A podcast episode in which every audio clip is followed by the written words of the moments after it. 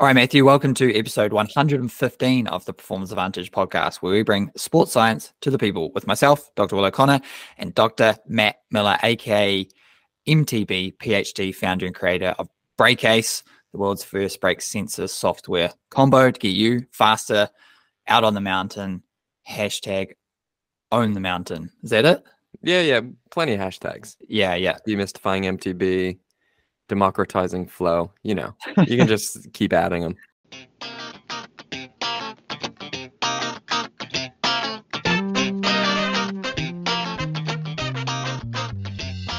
Okay, cool. All right, Matt. So on this podcast, we like to break down the science, try to do that in a understandable, enjoyable, relatable, actionable way. And if you enjoy what you hear here, uh, then make sure you no check one's out. watching. No, Maybe. I don't know about those Spotify stats, but hey, Matt, speaking of watching, monetized on YouTube. Oh, make sure go put my videos, Dr. Will O'Connor YouTube, uh, on loop, and I'll be getting some sense in the ad rev. Actually, if you click on one of my, just start clicking on the ads as well, and then yeah, I should get enough to like get a coffee or so each week. Each month, maybe, or each Yeah. year. I don't know. I don't know how often they pay. I wonder I'll how get- it I'll give you an works. update. When you have YouTube Premium, like, do you get any? Ad- Obviously, there's no yeah, ads. you get more. You you get, more. Yeah, yeah. Ah. Like you get like a YouTube premium view. oh, so if you get like a discerning crowd to come to your videos, you know, because let's we're on YouTube Premium because I'm not watching someone someone's ads, right? I don't know how many people actually use YouTube Premium, but I'm not watching ads. Mm-hmm. Yeah. but that's good. So if someone logs in with their premium account and watches you, you get more money. yeah, yeah. Wow, That's that's right. I mean, we're talking more money, but we're talking like more two fractions of a penny. one- cent. The majority of the people with you, and I'm not getting anything from that. Well, you know what? That's pretty cool though, because you've been doing YouTube stuff for a really long time. Like we have a lot of stuff on YouTube. We're not YouTubers. No, no, no, no. We're not YouTubers, but we put like a bunch of stuff on YouTube. Yeah, it's really it's um you know for anyone who's like I don't even uh, in this online world sphere, it's actually it has um the like those vanity metrics of like subscribers, views, and all that doesn't really matter for a service product like ours, where it's like you know it's us, right? So like every hundred views, I I maybe I get someone like emailing an inquiry or buying a training plan. It's like you don't need a, a, a shit ton of those to like um you know like Well, a- let's be honest. You'd be happy if you hundred thousand xed all that. That'd be quite interesting. It totally change everything. But yeah, it's uh, it's true. Like we just um, it's you know, like a, it's a really helpful resource where you go like someone emails you message you on the on instagram facebook or whatever you're like oh well, check this video out like i've done something on there yeah. it's like um, really helpful for that kind of stuff but um yeah otherwise it's just like uh, so much effort compared to podcasting that's why podcasts so popular youtube's like eh. Yeah, because you can do it in like I just took a shower, my hair's a bit of a mess, and we're both wearing gray hoodies. Like that is not gonna fly on YouTube. yeah, we even wasted like five hours trying to set up our lighting and the other Yeah. camera and the yeah. Anyway, no, this is good. Podcasts are more fun anyway. Like I don't have to always constantly be looking at you and doing a fake smile as well. yeah, you definitely don't. So. It is on video though, like it's on Spotify. If you yeah, someone watch can it. watch it if they want. Have a look if you really care, but you're probably driving. What uh, today? Um, you know, we've been talking about pacing and stuff for a long time, and you brought up this idea of the Ironman World Champs. That Yep. it's like a hilly course. Yeah. Mm, All right, man. We got to like a little bit unpack this. Yes. Did we have a gentleman's agreement? I can't remember if we did the gentleman's Oh, agreement. no, here. We gotta say it, man. No, We gotta no, say it. No, Yeah, we're giving this podcast for No, free. Just give us, give Will a, view on YouTube. Give it, show us some love, right? We we do this one for free, so subs- subscribe to us, and uh, we'll keep doing this free content. That's gentleman's agreement. and uh five stars. Okay, we said Oh, just yeah. us a rating, but then Matt screenshotted a what, like a three or a four star. Yeah, someone gave us like a one, I think, and it brought down our average. But no one really gives reviews on, on Spotify, really. But someone's trying to like definitely do us dirty by giving us a low review. Like, Yeah, how can give a podcast one star? Like, you obviously you either didn't listen to it. to or you wasted your the algorithm. Yeah, yeah, it's a competitor. But Right. the, so the Iron Man, you sent me this link, and I was. It says So no, this isn't. I guess so much. I mean, it's yeah. There's the Iron Man World Champs, but it's like anaerobic work capacity W prime, uh, power duration curve above threshold. Like, so I was, I wrote about it in something. Oh, my uh, a couple podcasts on running with Dr. Will, and uh, now I have so much stuff going on. But um, the so I'm doing a weekly blog on Substack to check to test out the new Substack platform, which is essentially YouTube for blogs. So you build up a subscriber base, and then you can like offer premium content or like and charge them. You know, you know of Alan Couzens, you know the the sports scientist Alan Couzens, uh, no. like OG sports science. You know, one of those like yeah, fun. cousins. The name doesn't ring a bell. No. Really? Ah, okay. Um, he's writing his book, uh, like systematically on Substack, and you just pay and you get the chapters each, like a couple of chapters each month as he's writing them, and you can like be in the community, like creating comments and stuff. I was like, that's a pretty cool way to write a book, you know, because you've written a book. I've kind of written one. Like, it's hard to it's hard to like just do it in isolation. But like if you were getting some kind of, I guess, performance or stepwise bonus, like Yeah, you need like a little bit of motivation along the way. Like, oh man, I don't know if anyone's gonna read this. You like put out the first chapter, like, okay, people hate it. I'll keep going. Make it better. yeah, exactly, a minimum viable product kind of thing. But anyway, I'm like because I'm transitioning from ultra running to track running, and I wrote about the power, like my my big weakness is like the area under the curve of my power duration curve, running power duration curve, that is. And uh, so, anyway, I'm writing the weekly blog about my training all the way up to national champs, 5,000 meters, hoping to run like 14 minutes something uh, in March next year. so we're thinking pacing, or we're thinking you need more kick, or what? What's going on in your head? Yeah, well, I've really like uh, I've been running ultras, so I haven't even given a shit really about above threshold speed and power. Like I've only concerned my only concern about above threshold work is just overall fitness gains, right? Like metabolic efficiency, uh, force production, like uh, training load, like a different stimulus. I haven't really cared about how fast I was running at each point or how much power I was producing at each point under like above the curve. Like I didn't care what my one minute peak pace was. Well, obviously I cared, but I didn't I wasn't trying to improve it. I just was like, cool. I needed like when I did some track stuff over the summer while I was building up for an ultra, I like knew where I needed to race. Right? I was, I was doing three thousand, so like a nine minute race. So I was like, oh yeah, I just need to hit some of these sessions. But I didn't really I knew I had the speed. I just need to sustain it. Uh, now it's like, okay, this is my, my main concern is this area between like five to 15 minutes, which is it's on my power duration curve, this massive plateau. Essentially, like everyone's got, not everyone, but most people got you good sub two minute kicks. You know, you can go pretty handy. And then after that, I don't really have a large differentiation of speed. It's kind of like that was fast that was still kind of fast and now you're just like as fast as you're going to go like you're kind of at critical power Yeah. like like my f- my 10 minute say is not much larger than my 30 minute Right. kind of thing like i'm just real shallow curve Yeah. which i really need to bump up because i've only been concerned with like above like way beyond 30 minutes Yeah. um, so anyway and then i was chatting with uh uh yeah anyway a pro triathlete doing the ironman world champs and i said you need to look at the anaerobic work capacity and consider this race almost like an individual classics race in terms of preparing for it. And i mean classics as in pro cycling classics like your paris roubaix and uh what paris nice and what are some other ones? Less liège best on Liège, where you've like those guys and girls do the race now as well. Like you've got to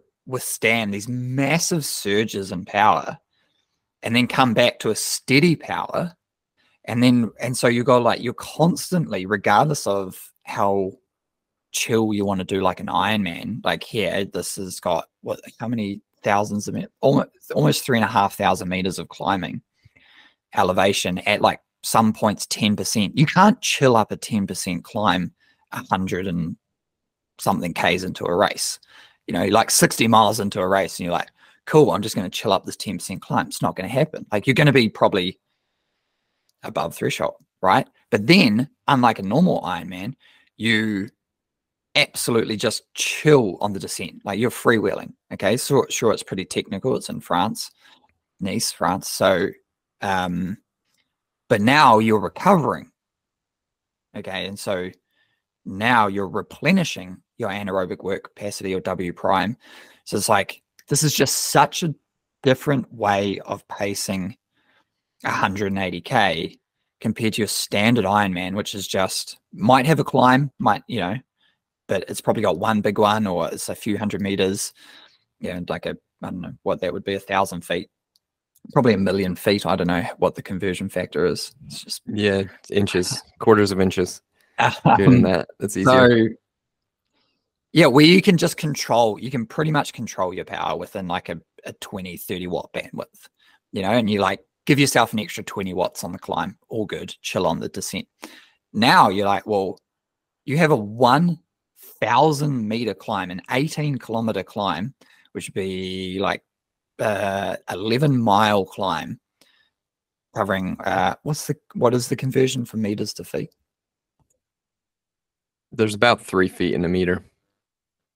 okay so like a 3000 feet climb. Uh you know and and it comes at 50k into the race up to 70k in the race. So pretty early on everyone's feeling pretty fresh it's the average gradient is what like 5 to 6% steep you know that's on an average gradient that's steep um and there's there's sections in it like there's this one section i'm just highlighting it now it's like around 20% Pretty steep. What kind of bike would you ride for this? Would you just ride a normal road bike? i would for sure i would be recommending What do you think the pros will do? probably ride full aero discs like Yeah. bikes like it depends who's advising them right because Well, it depends what's faster, right? Isn't this the the job is to figure out what's faster? Like that is the job. to i know faster. but for for the last decade everyone has only been concerned about aerodynamics yeah. right like how like and and it showed like the bikes are so much faster like the bike legs are so much faster over the over the last especially five years. Um and whereas you've got this course it's just how much flat do you get? None like hardly any. All right and so I think This what is- we need to do is we need to talk a little bit about like, okay, first off, what does it mean area under the curve? We've actually talked about this a lot. We've talked about because we talked about the critical power concept in our Training Peaks Level Two course, I believe. Mhm. We definitely would have done that. all of the co- uh all of the courses Yeah. Okay. Well, if you've taken the Training Peaks Level Two coaches course, check that out. I think that well, everyone has to do it if they're they want to be a Training Peaks Level Two course. So we talk about it there, but I'm pretty sure we did a podcast about uh critical power 100%, 100%. and also in when we talk about power meters. So in our power meter courses, which you can also get at, at Training Peaks University or on performanceadvantagepodcast.com, um, we definitely would have talked about that there. So we're going to give you give you the gist of it basically in podcast form. yeah Although to be fair, like that was our goal in doing those courses is, to do them like podcast style. Hopefully that came through because we've been doing courses for a while now. That was like we generally get good feedback yeah, yeah, yeah. That was uh what well that was pandemic time that we that was did the, did our first course. yeah first mover.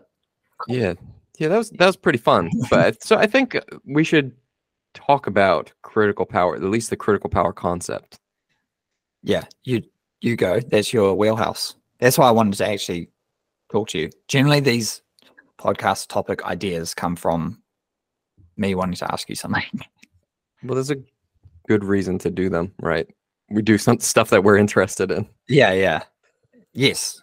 So, right. you know, no. it's interesting. Okay, so when I was doing, I came across this idea when I was doing undergraduate research that your FTP could predict your mountain bike performance. It's like, what the heck? That doesn't even make sense. Mountain biking's so intermittent, where you go really hard and then really easy. And we measured everyone's FTP, measured their performance, even created this new test called the intermittent power test that's published in Journal Science and Cycling, my first ever publication. But you should like that was that was interesting because I was like, what the heck? Aerobic fitness predicts how well you can do an inter- intermittent performance. So that got me really interested in looking more into this aerobic indices of performance. And there's this other one called critical power. Critical power was cool because you could measure that in a three minute test or like multiple tests. And basically, the idea was to plot some of your best performances ever, or well, the best ones that you can do at that time. So you do your best a two minute power, you do your best five minute power, you do your best 30 minute power, and you plot those on a curve. And you can do, I think it's a hyperbolic curve. Eventually, it flattens out. So that curve eventually flattens out, never goes down to zero. It hits this point where it, it's called the asymptote of the curve, and that's your critical power. So that means you can, in theory, in theory, you can maintain critical power forever if you were purely relying on oxidative metabolism. And you But- didn't fatigue. Like, Yeah, well, yeah. So like, you can't, but it, that is kind of the theory. But what it does mean is it means that you have all this capacity, this area under this curve that's above your power you can sustain forever. And you think of that as like a cup full of water, right? This area under the curve. And that's your ability to go over your critical power. Right. So for one big sprint or one final surge at the end, or it, in a way, it predicts how quickly you recover in between really hard efforts too, because that cup fills back up in a way. As we know, if you stop for a burrito mid ride, that little cup's going to fill up a little bit more. So I got interested in looking at that for my master's. You can also measure it in a three minute test, which was what really attracted me to it because FTP, nobody wants to go do a one hour time trial. And let's be honest, a 20 minute time trial is also really hard. Right? So to set your FTP and to track your to track your gains in performance over a season, 20 minute tests just get tiresome. Yeah, it's like, oh, bloody another 20 minute test. Most people like them for a while, I guess. I don't know. What do you think about them? Yeah, uh, you know, because I have all these these training plans on Training Peaks, and I was doing.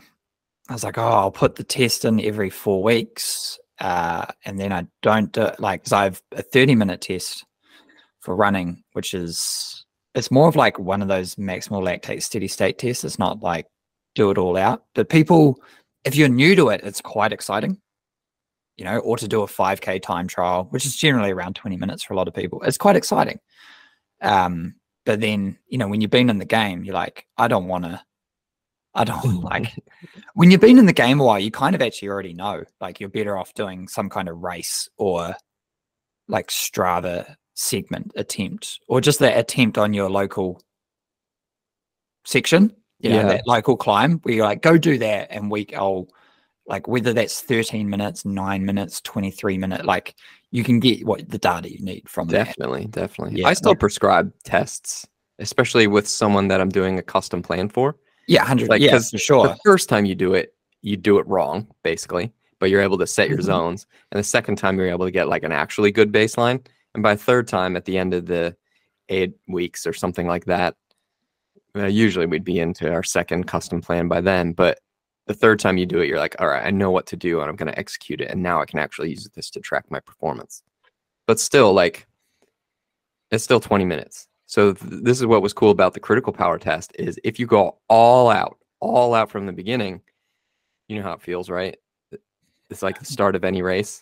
You go all out from the beginning and eventually you're down to this level that you can sustain. Well, that's what everyone does when they pace so incredibly poorly. Oh, I'll put my hand up. included. yeah. yeah. just have a look at my race from the weekend on Strava. Oh, it was. Anyway, we'll get in. Yeah. Yeah, well, the three minute test is good because it kind of shows you that in just three minutes, and you can get your critical power, you can get your area under the curve. And this is kind of assuming that nobody can sustain anaerobic power for more than two minutes because Yeah. you can't. Yeah. So, three minute test, eventually the curve flattens out, and you're out of power that you would be able to sustain for a very, very long time. And Yeah. you get that area under the curve too. The- I think Stryd does something like this automatically in their app. Is that right? Yeah. How Yeah. do they do it? Because I always see, I'm always in the, well, I'm interested in following the Stryd Facebook page because obviously we're creating a similar product for mountain bikers, BrakeAce. Yeah. And I'm just interested to see how people complain about the product. Yeah. Just, eh, Yeah, the issue because they they are creating, have created. They're like five years in advance of you of the the software. So like the hardware. they've been- They've been in the combo. game. Yeah, Yeah. yeah. And uh, so so what they do is they just uh, peak they just plot your peak performances and they so they have a of yeah like 30 seconds, 1 minute and so on so that you get your your curve, right? And then they have 0 to 30 days, 30 to 60, 60 to 90 days. And each weighting, each time period of your peak performance has a weighting on the curve Oh, that's right pretty complex. so so like if i did a one mile race oh i did actually i did a one mile race uh, in may. Uh, so that would be like 60 to 90 days ago. Um, and that would have been my peak for sure would be my peak like uh, whatever it was four and a half minute output. Um, but now like i'm not at that level because i clearly have i haven't done anything near that level for that long so it's not gonna it's like let's say it was 500 watts it whatever the adjustment factor is because it's so long ago it might be 80% i might have 80% Oh, of that capacity so it would be uh whatever that is 400 watts that's pretty cool. I didn't know Um, it actually did that. so it does that yeah one of the hard things i actually have identified with that area under the curve thing and looking at the power duration curve is like cool i've got this amazing curve um, which i did when i looked at it because i had just recently done i did a one mile on a friday. On a sunday i did a 5k the saturday the week after that i did a 100k um, and a month before that i'd done a marathon and so i had like this really good curve but it didn't really give me any insights as to how often I was working those different areas of the curve, right? Like I, so it's like, oh, you've got this amazing curve, looks really good. Your anaerobic work capacity is massive. It's like, yeah, but what's my capacity to improve it? You know, where where should I? It doesn't really identify as much. I want to run a fast 5K. Where where's like, what are some of the things I need to be looking at? Because you can just look at my curve and go, well, it looks really good. You should you can run a good 5K. Yeah, but how do I specifically target this? Where are these areas? And so like that was what I went into in, in, in my podcast and blog. Um, so again, it's like a snapshot in time, or I guess, yeah, is a snapshot in time. I hear I see people on the Stryd forum kind of complaining about the predictive ability Oh, ah, this is power. such. you can hear like right the pain in my voice. These fucking predictors, like, oh, what what do you want? Like, what do you want in life in which you're like, I need this thing I clip onto my shoe to tell me exactly what time I'm going to do in this race. It's like it doesn't know that. It does. Yeah. It does. It has no idea if it's bloody a hundred degrees Fahrenheit and yeah, like a thousand feet of elevate. Like it just it it it. Like, Well, let- and, and you're going to pace it, and you're going to have your nutrition. Like it's it it has no idea. It can give you the best case, right? Yep. And sometimes it's just like wildly inaccurate oh, because Oh, is it actually? yeah, because right, you may have just like done this really good performance in the last 30 days over 5k, but you haven't done anything over over two hours. Hmm, Right? You've done no big marathon. Let's I'm thinking about a marathon. A lot of people use it for that marathon predictor.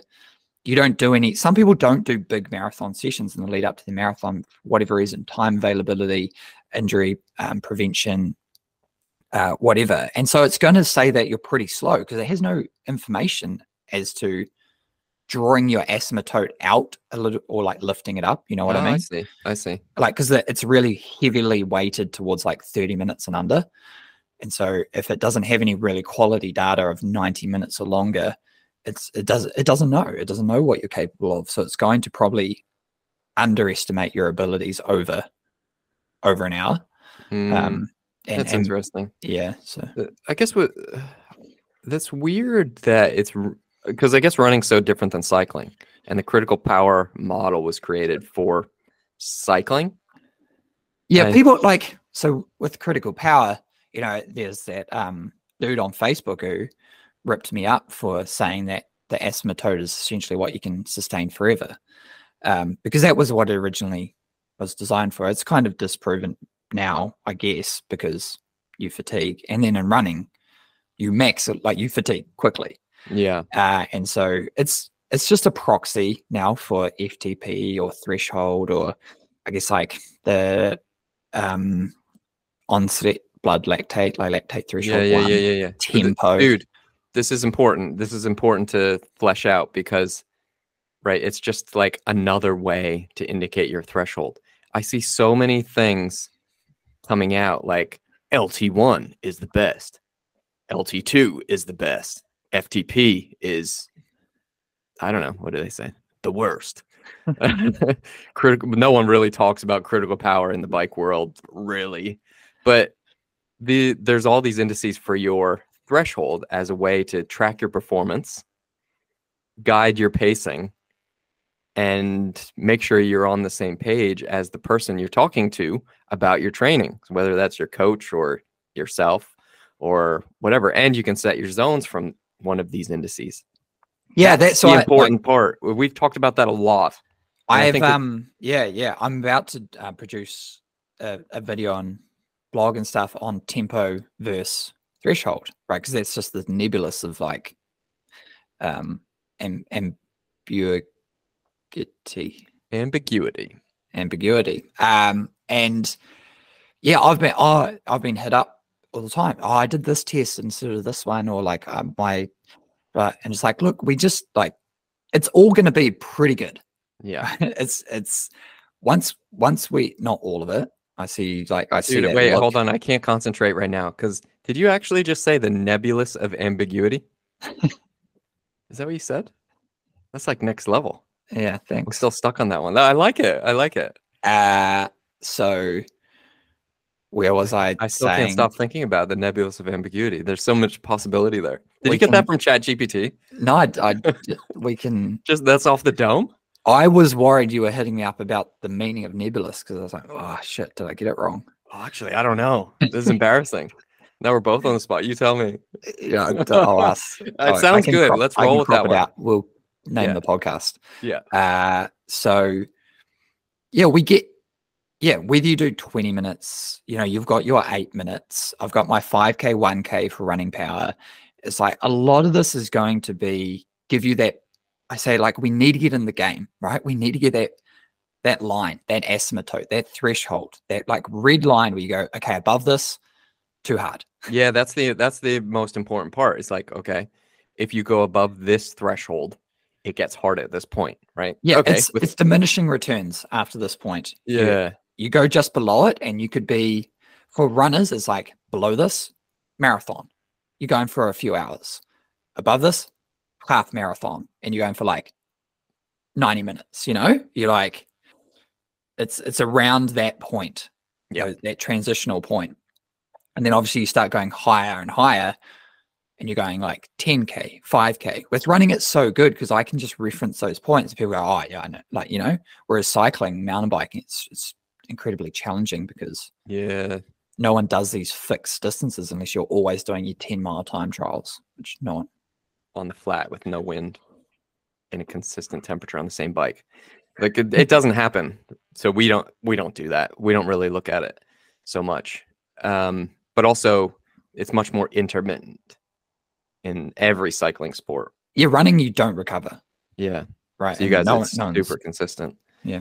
But it is uh it is important to know like well whatever your the threshold is that you choose, well you should really know how long you can sustain X power above that, especially in an, in an endurance event. And it, for endurance, what I mean is basically anything over about 3 minutes, really, because you're starting to rely on oxidative metabolism beyond that. So that endurance is anything over that, which is pretty much everything we do, right? Unless you're a pure sprinter, you're an endurance athlete. Uh, of course, team athletes are a little bit different, but there was something. Uh, oh, the, the other important thing to note is like the shorter it is, the higher your power can be. that's right? right And that, the faster you can go yeah, yeah. So the shorter this race is, like uh, for your one mile, you can go much higher than your threshold versus if it was a 5K. So your power would be totally different. I think that's important to, to remember because, well, most of us are racing a little bit longer than five minutes all the time. So, Uh, so then, Matt, if we think about the Ironman World yeah, Champion- dude, you showed me this. You sent me a link. It said Iron Man, nice. But I, then I realized it's in Nice, in France. And then yeah, I can see the profile. You sent me. Can you put this link into the show notes? Okay, Yes, I can. But what the Strava one? Or yeah, the Strava link. Yeah, yeah. because it shows the course. I thought all Ironmans were flat, and actually, okay, I'm a bit of an Ironman dummy here. Aren't they always in Hawaii? don't even start on this. no, come like- on, come on, tell me it. Tell me it mm, dirty. What is it? uh, uh, Is that just age group that's always in oh Hawaii? God, shut up. Um, this is like Tell the me. Ah, so I guess yeah, we had COVID, and so they had a Ironman World Championships in St George, and I think Ironman, being a company, uh, I don't are they still owned by the Wanda Group? They were publicly listed and then purchased. Anyway, I thought they What? were owned by um, Lifetime, what? but I could be wrong. No, I think they purchased Lifetime. I think the other way around. Oh, oh okay. What? Look, They're the th- we're probably way wrong on this. okay. Well, Anyway, it's a multinational corporation. Okay, they Yeah. they own um, some big cycling events. You know, the the overall company own they own lots of marathons, uh, heaps heaps of shit. So so they're everywhere. anyway, now. they saw the dollar signs right when they they they got the opportunity to host Ironman World Championships outside of Hawaii, which is very restrictive in the numbers that of people that can like race on an island. It's a bit of a mission to get in to Hawaii. Yeah, yeah. So, uh, so what they, so that was beginning of last year. I can't remember what the date was, but then end of last year, September, October, October. Um, typically it's like at the second weekend of October. They had your typical Ironman World Championships, except they split the women and the men and the age groups. So they raced over two days, Thursday and Saturday from memory. And the island was like, you fucked us like big time where Mm. like people couldn't get people couldn't get to work like the locals were just completely Ah. displaced um because the road closures and just the the sheer number of uh, people wearing compression socks it's just it was and visors it's too many it's too many they couldn't handle it it's Like- too much bright colors All the shaving cream and disposable razors off the shelves. gone uh, bananas gone like Oh my god. Nature Valley bars. Oat and honey. Gone. Granola flying off the shelves. Okay, yeah. so they're they're all around the world. so. I get it. No, That's better. and so yeah, and so now they've like like well, let's have this opportunity to like switch the men. The women are in Kona this year. oh, what? The men are in Nice. this year, and so they'll keep doing that. So next year the men will be in Kona, which is iconic, and then and so uh, there's a big to do about it, you know, because Kona's iconic. Triathletes hate change. Um, blah blah blah. Yeah. Okay. So anyway, Let's so not now dig into in that one anymore. but Yeah, I'm and looking at the map actually that you sent me for So Ironman. this Nice. year There's um it shows elevation, and I think people are going to prepare for it all wrong. yeah. That like Matt, as someone who has almost no idea about running a marathon after having to do this kind of bike, how would you advise someone to ride this, knowing they have to run a marathon afterwards? All right, let me look at let me just break down this course a little bit as I see it. Which by the way, um, we were talking over each other for a second. I think you were talking louder, so your voice is probably going to come through.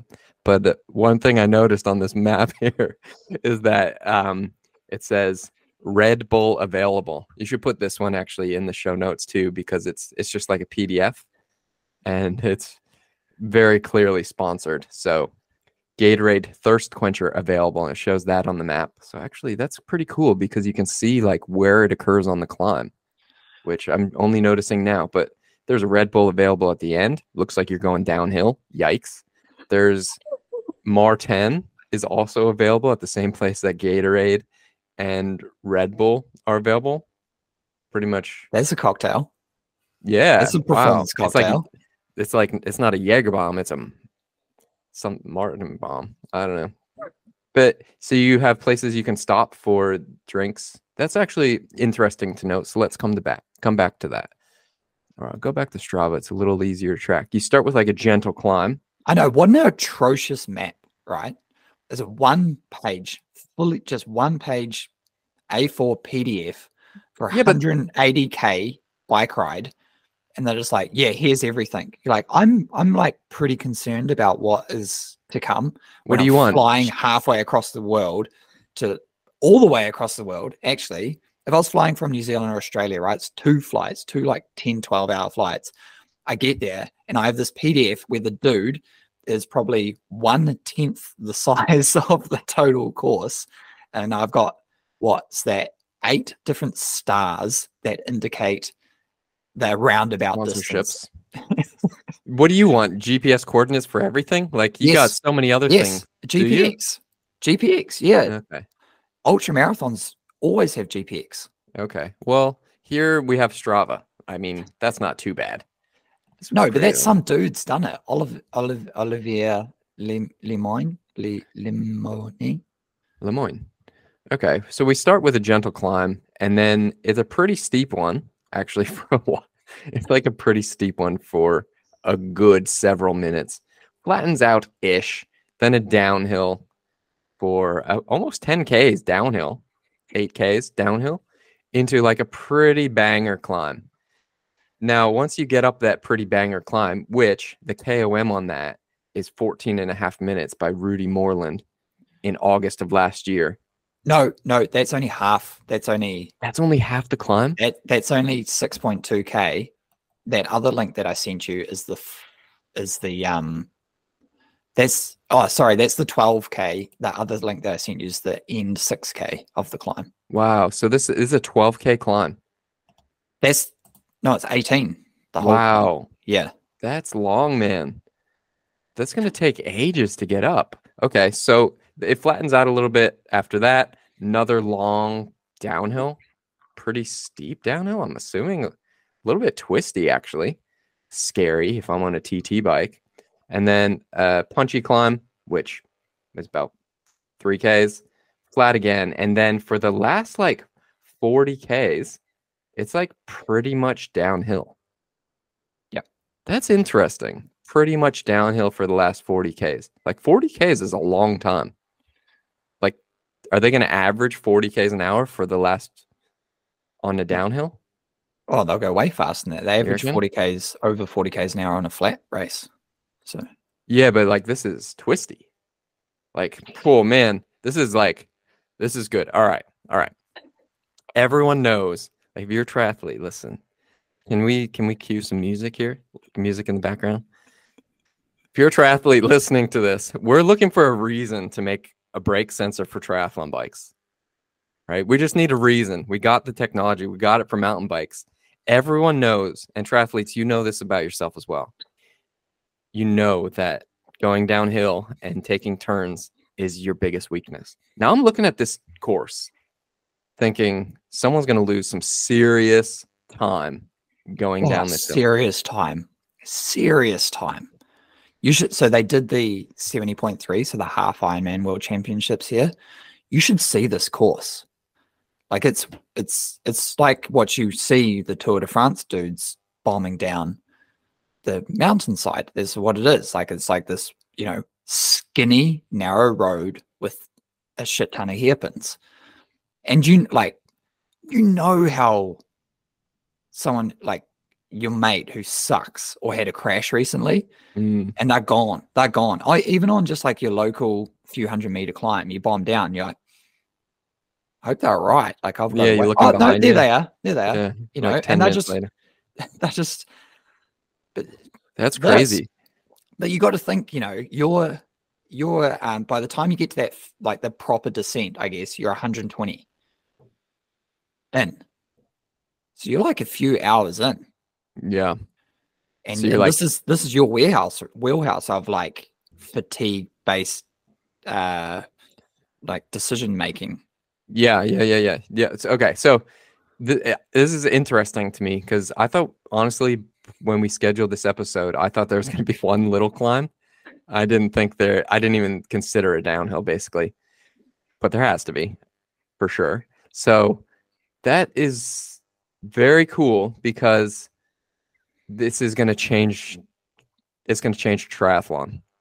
I firmly believe because of what we're going to see on the downhills. We already saw Tom Pidcock. This is last year's tour, but we saw Tom Pidcock win a stage because of his downhill. yeah and remember when Froome hurt. introduced the Froome like Yeah. you know like he The now much, like, illegal. sat on his top tube yeah, yeah. Well, he's a good bike handler too, but they weren't all like Thibaut Pinot.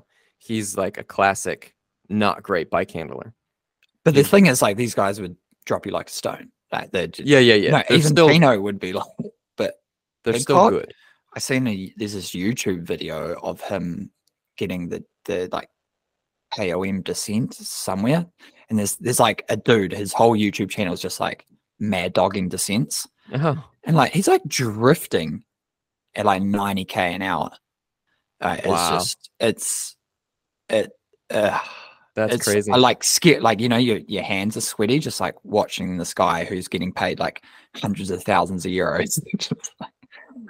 And then yeah, anyway, little frail body. Well, i anyway, like if you're, you know, this is going to be very cool. If you're in the industry or if you're into sports tech and you want to see a brake sensor happen so we can help Ironman athletes, which need it, we can help them become more efficient on the downhills, right to your senator, AKA, right, right, right to me. And uh, we'll talk it over in the team, can and we're gonna we'll see I'll what we get an can do. affiliate.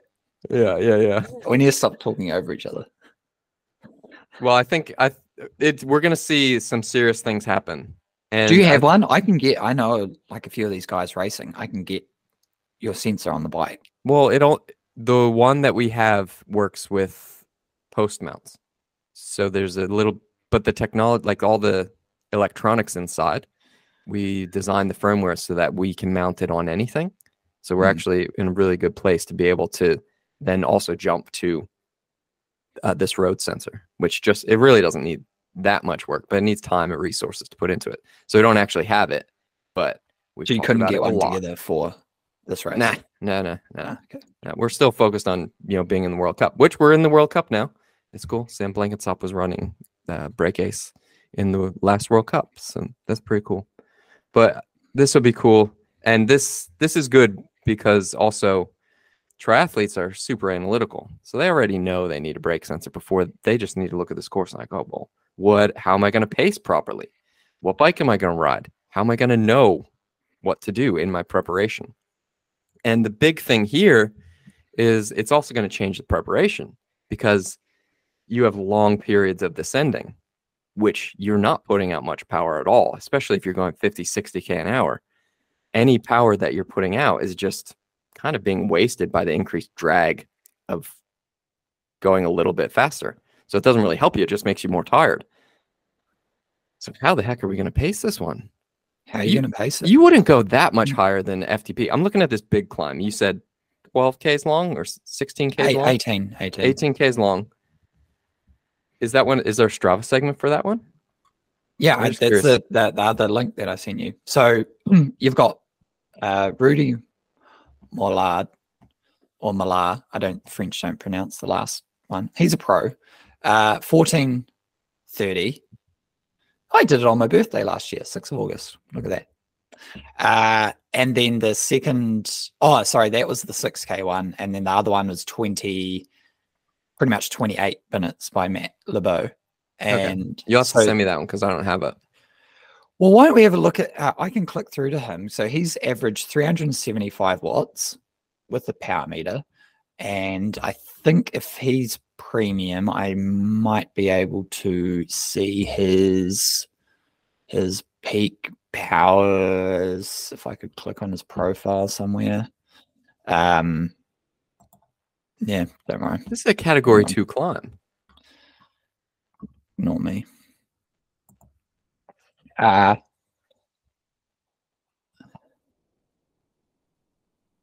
here you go. Power. Here we go. Zone distribution.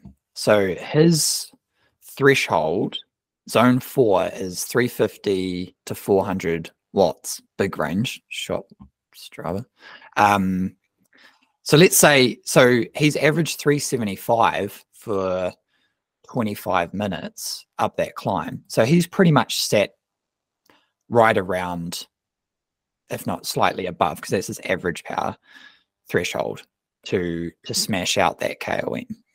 That makes sense, right? Because you Yeah, wouldn't it's ever. almost like 30 minutes. I don't know if he's done it in a race or how he's how he's gone about it. But um you're Well, not going to ask- do that having planning to do a marathon. Here's actually just last month, Cam Wurf, pro triathlete. He's done 30 minutes. He's blocked his power and he's blocked his heart rate. Sneaky. He's seventh up the climb and he's done half an hour. Dude, it cracks me up when people block their power and stuff like that.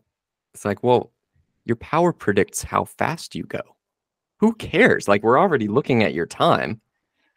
Just show your power. Like, it does not matter. Who cares? Because- oh, they care. Yeah, but it it doesn't matter. Like, what you're gonna pretend that your power's not high, but then post your best ever time? Like, you're not mm. hiding it. Like, if you're on Strava at all and you're showing anyone anything, just show it all. That's that's my feeling. Like, you're not hiding anything by not I know one guy I spoke to, he wanted to hide his power on Strava because he's worked so hard at his aerodynamics. He didn't want to show how little power he was putting out. Like what is what is doing in a race. Mm. Okay, it still doesn't make sense. Shut up, who cares? So so uh yeah, we don't know how hard Cam Wurf was going, but he's two minutes back off of this dude who's held threshold, who's like an elite cyclist, not pro, but an elite. Cam Wurf rides for Ineos when he's not doing triathlon, as like a domestique. Uh, so he would have been going probably threshold or above, and he's done 30 minutes. He's not on the second part of the climb. Um, bloody Strava. Do you in a normal Ironman would anyone spend much time in zone four? Nah, not like you may need to bridge a gap, but knowing that nah, like that's you you like those guys are blocked in zone three, you know, like Okay. bottom end. So you're just kind of sitting there at tempo, plugging away, not trying to. Yeah, trying to like making sure your heart rate's not increasing. You know, like you just I mean, these dudes are pro dudes are like four hours, pro females like four and a half, four forty five. So, you know, and you got to run them run for probably pretty much let's just pretty much three hours after that. Yeah. So you just want to be steady state as much as possible, avoid the surges. But then we have this race, right? And that and that makes sense. You're like, what can I do? What's my aerobic capacity? What's my anaerobic work capacity? Do some tests. How far, you know, what's my what's that point at which I can just truck along and then get off, run a marathon in the best case scenario, um, like the best possible, as close to my actual running capacity as possible. Yeah. Um, so what's the least amount of damage I can do for the fastest amount, fastest time? But now we have this race where you have these because in a normal triathlon, normal Ironman triathlon, there's nowhere to really recover. Mm. So sure, you might do like five minutes at threshold up to upper climb before you get to descent. You're like, yeah, whatever. You can kind of buffer that being such a fit, well trained individual. But now when you've got uh so the if you're a pro, you're going to do this climb in 45 to 50 minutes, like a pro cyclist. So you you're looking at one hour for would be close to threshold for a lot of these dudes. Yeah. And the females would be more like one one fifteen. Yeah. I guess weight will come into it. And so then well. you're not going to do that threshold, right? Because you're not going to hold one hour threshold. So you're going to be at, you'd want to be in the race, like within that 90%. Yeah. This is so interesting. But then, This is like, so think about this, Matt, and this is was my point was why it's like a classics race is that you need to be super efficient at replenishing your anaerobic capacity. Like, how can can you replenish glycogen? Can you like how can you minimize your like carbohydrate expenditure, your your carbohydrate metabolism because you need that for the marathon. So, like, but you are going to get a good recovery on the descents. So, what, how do you do this the fastest possible way? Okay. Let, let's dig into how do we go fast? Well, the best way to go fast is to go faster when you're moving slow. Go faster when you're moving slow. So, what this means is when we have steep climbs, that's the time to push because we're already going so slow. So, if you can increase by one mile an hour or something like that, that's a big deal because the overall time it takes to get up this bit is so long. We also know that when you're going really fast, like when you're going down that descent, there's not much you can do by exerting more effort to go It's- that much faster. It's like a cubed input of effort for speed, Yep. especially when you're going like these guys, you know, 40, 50 miles an hour.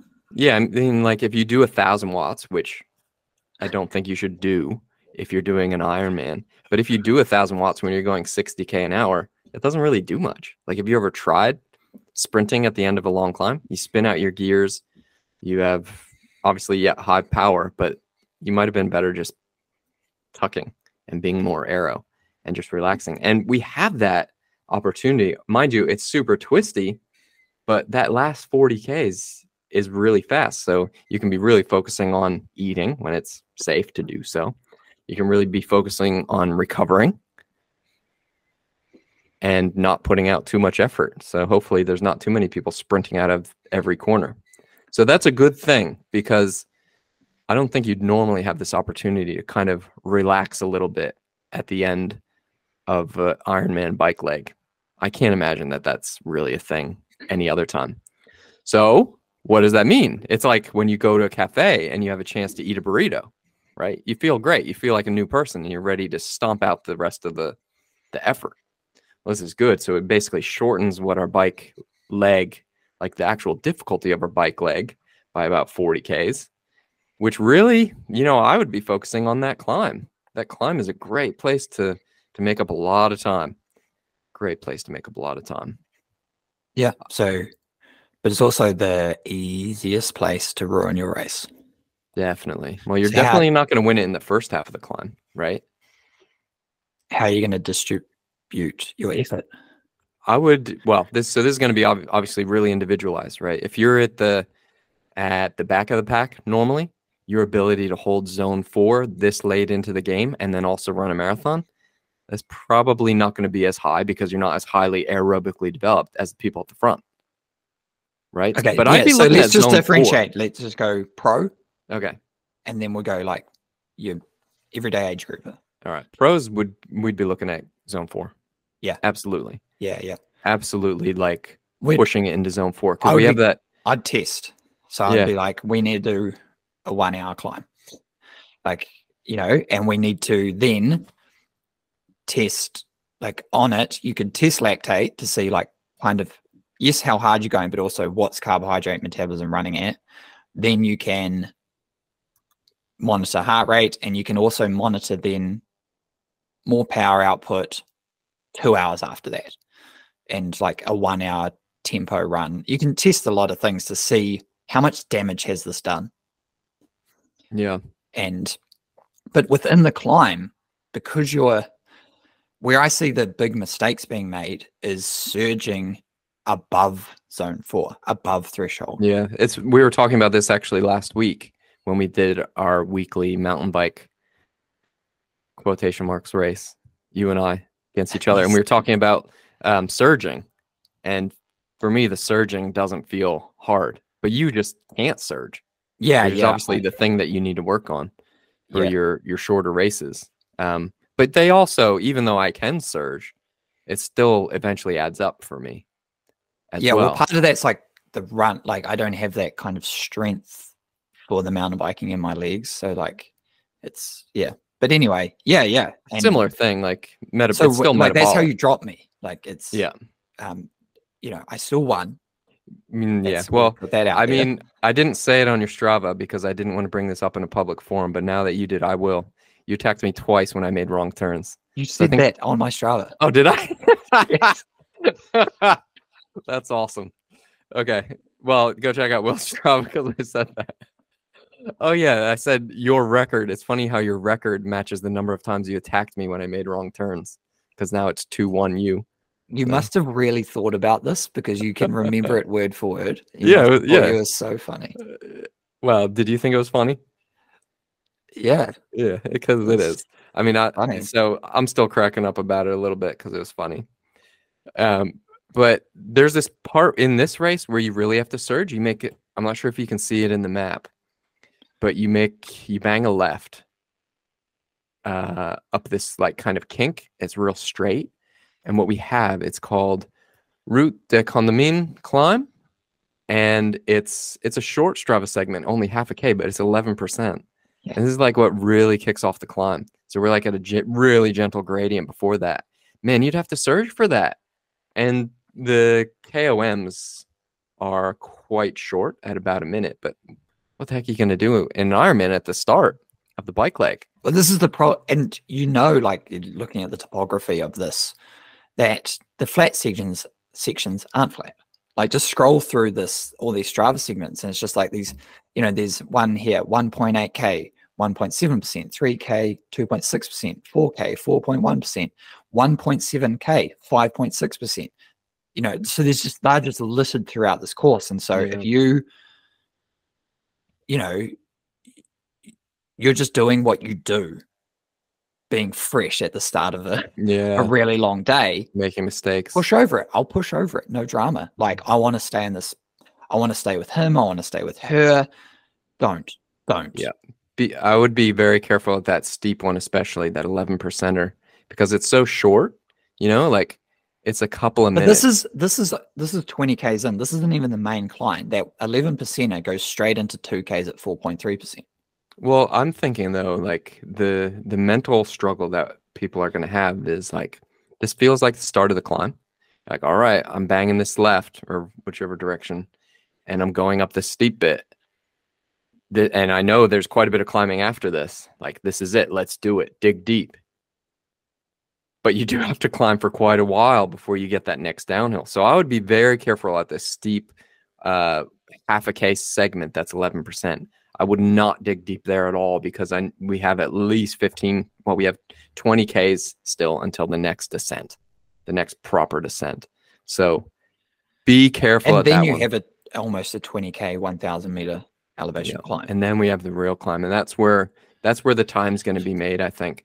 And how far over zone three you can go and still recover. It's going to be highly individualized. I would be super careful. I think, like at this point, though, weight is going to come into play, obviously, much more than it ever has in Ironman. Yeah. Like we got heavy bikes out there, which is fine. And that's probably fine for Jonas Vingegaard and everyone else that was riding in the tour um, time trial, which technically I won our fantasy league because I didn't cheat and change my team, but we'll we'll cover that offline. um I think weight's going to come into it over this 1 hour climb. So we're probably going to be looking at lightweight bikes that can handle a descent. That's what Yeah. I'm thinking. Yeah, well, you think about where you can make up the time. Okay, so the climb when you got climb. to when you're slower, you can make up more time by going faster. Right? It's Yep. Uh, so then on the descent, how do you make up more time? By being smooth, like descending faster. Yeah. going faster. So how do you go faster on a technical descent? It's not like a time trial bike's not. If you a time trial bi- bike works when you're on the aero bars. Yeah, So- that's a that's a good point because like yeah, you're like hunched over more and like you have this aero bike to go down the hill, but that's not the aero position that's designed for. The aero position it's designed for is in the whatever the heck they're called. What are the things called in the middle? What The the, bar- aero bars? Yeah, aero bars. I thought they had a cooler name. Uh, so then, um, even if you just look at the percentage of time, so the rider makes up around 85% of the aerodynamic drag. And so if you are then, so who, who, you know, who gives a shit about your bike? How aerodynamic your bike is, is how, how fast you can be on your bike across this 180K course without having ridden the course. You know, we're looking at the map. So Yeah, someone might be able to give us more insight. I'll ask people. Uh, but what I see being the factor here is a road bike as light as possible that handles really well. yeah. Because you can strip so much weight out of a time trial bike because no one really cares about the weight of a time trial bike. You know, putting a disc on it, putting like all these hydration systems into it, putting like integrating all of these different uh compo- like um uh, like fuselages, storage Bento box. things. It's interesting though, like because I totally agree because the slowest parts are where you have the best chance to make up time.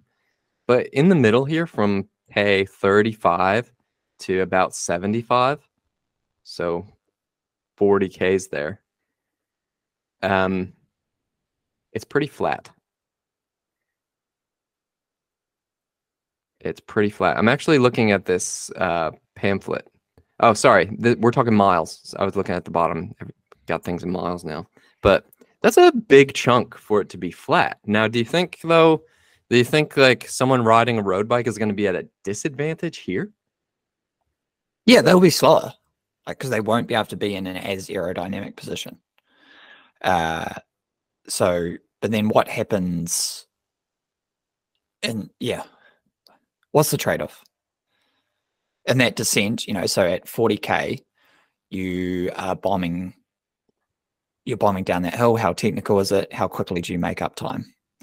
Um, but it's it's like what as a percentage you have as a percentage duration how often are you climbing versus how often are you on the flat and descending Yeah, well, it'll be a bigger percentage climbing because it's just overall slower. yeah exactly uh so and that's where you would make up more time Yeah, absolutely. so it, it looks like so you would yeah i'm pretty eyeball i'm eyeballing this hard here but you're like 40% of the time you must be ascending or climbing right and then so if Well- you're yeah so I, I i would i would be going a road bike was- you can still have clip on aero bars on a road bike Yeah, well, people put them on mountain bikes for. I mean, maybe this is this is the kind of pacing that we should be looking at, because or gravel, like gravel pacing. Like, what is the actual pacing strategy that works in a gravel, well, non-draft gravel race? because that's what we're looking at. That's really what we're looking at. Maybe we should be looking at what kind of like the kind of equipment that they're running in those. I wouldn't be running like a CamelBak or anything like that, but yeah, like a, a road bike with clip-ons would probably be the one.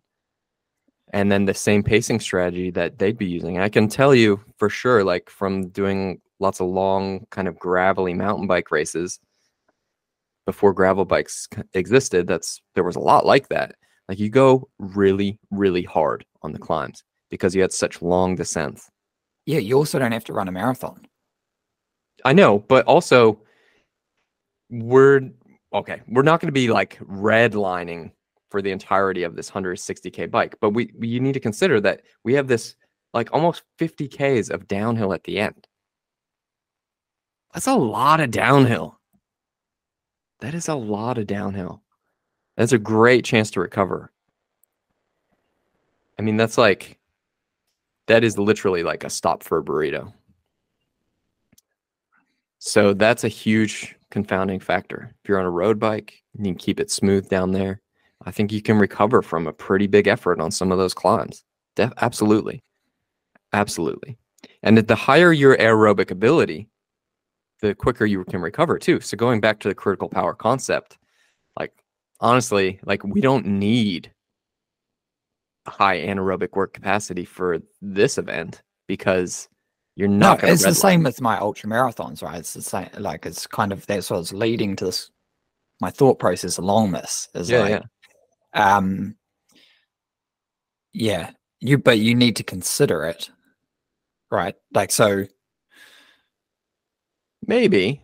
But like if not- you it's- can improve, if you can do a lot of like you're gonna have to do a lot of 20, 30 minute work Yeah. in training because that's that's where like you got to be efficient at zone four. You got to be efficient at zone four. Like how how steady state, like metabolic steady state, can you exist, uh, kind of settle at while riding FTP or 90, 95% or whatever?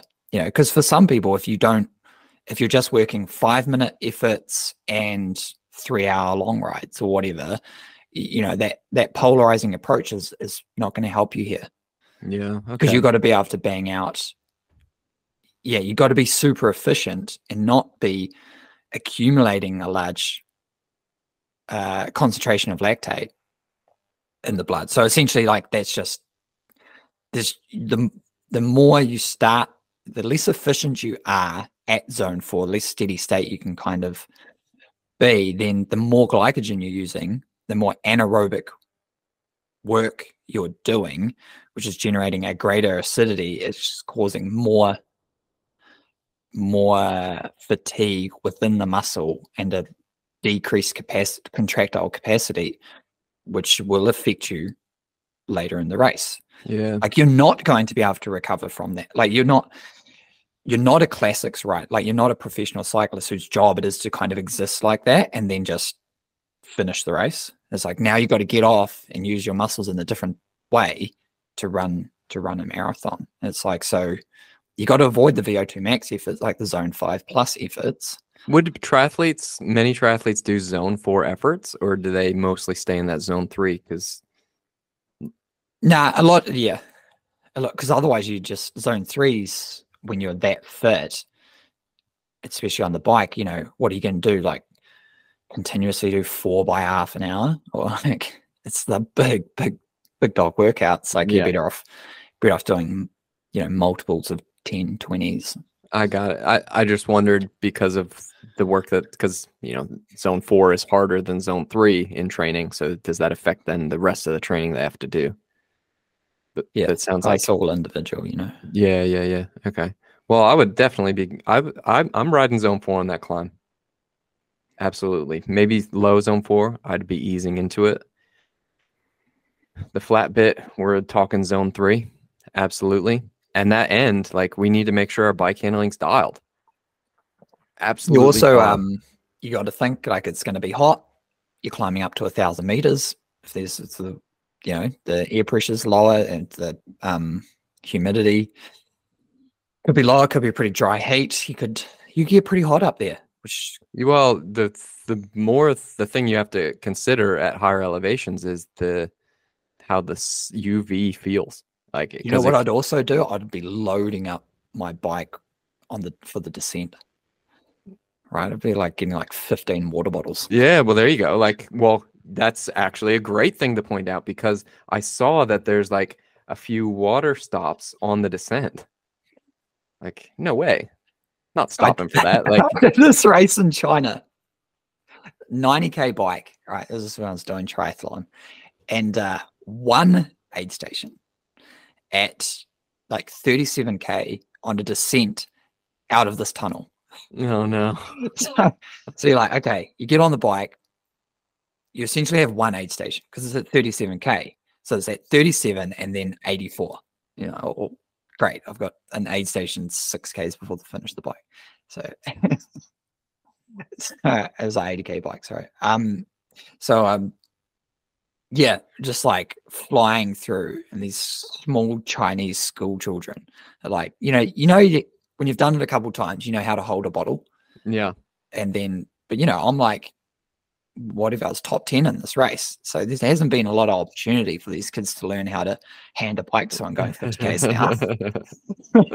And was like and it's just i i ended up just pretty much stopping to get to make sure i got one That'd be was- sketchy on like a TT bike. yeah it's just, not interested. Well, even though everyone now that they listen to this is, is going to be on a road bike for Ironman World Champs, I'm still not stopping for those. I'd be loading up my jersey. Yep, absolutely. Get a bit more weight on there. Load up my bike, and then you don't have to stop. Like that's a double whammy for extra speed. Absolutely. And also, yeah, you're right. With the high elevation, you need to consider. It's not high elevation, but it is no, higher elevation, but you do need to consider the UV exposure. So I'm probably wearing like UV arm uh, warmers and things like that to make sure that I don't take on the heat. yeah much. and just uh like if it's drier like hydration there's just a lot of factors and but on those descents if you can fuel like you got to increase blood distribution to the gi tract so you can absorb more than than on the climb so then you just like your nutrition strategy protocol is going to alter i'm not just going to be setting out your standard like i every 20 minutes take a gel or whatever it's like well when you're climbing right near the top you you might be your heart rate's creeping up, creeping up, like, and it's getting, and you're getting hotter. Con- convective cooling is going to be lower because you're going slower compared to on the descents. It's like, um, Yeah, this is this is incredible. Like this is gonna get me out of bed to block out however three days of my life to, to be able to watch this on TV. I like this has me pretty excited because we need to think about like oh, on the run, the run is just going to be amazing. Wow. It's just gonna because you you you know you can do whatever you want to do on the bike, but a marathon is still a marathon. Like just a marathon in itself, people are just blowing up left, right, and center. So after having just inappropriately paced this with a disc wheel on time trial bike, like Mm. yeah, it'll be oh, it's gonna be so cool to like see how people prepare, how people perform, and what they do differently. Because I, this to me just seems like it's it's not something that normally happens in triathlon, and if this is at the highest level, I think it's gonna be fireworks. This is gonna be very cool. yeah. So we'll put a link to watch that. Uh, is in September or something. When is it, man? Uh, September tenth. Yeah, cool. So it's a month and a half from recording this, I guess. Right. So still still time to make those changes, guys. And I'm gonna flick this off to a couple people I know to be like, hey, listen to what we thought about this. Yes. Does this alter your preparation? Yeah. Very cool. Yeah. All right, Matt, I gotta go take my car in for a service. All right, go for it. Have fun. Catch you later. Hey, make sure you check us out at Dr. Will O'Connor and at MTB underscore PhD. At Matt Miller one. Too many of us. Too many underscores everywhere.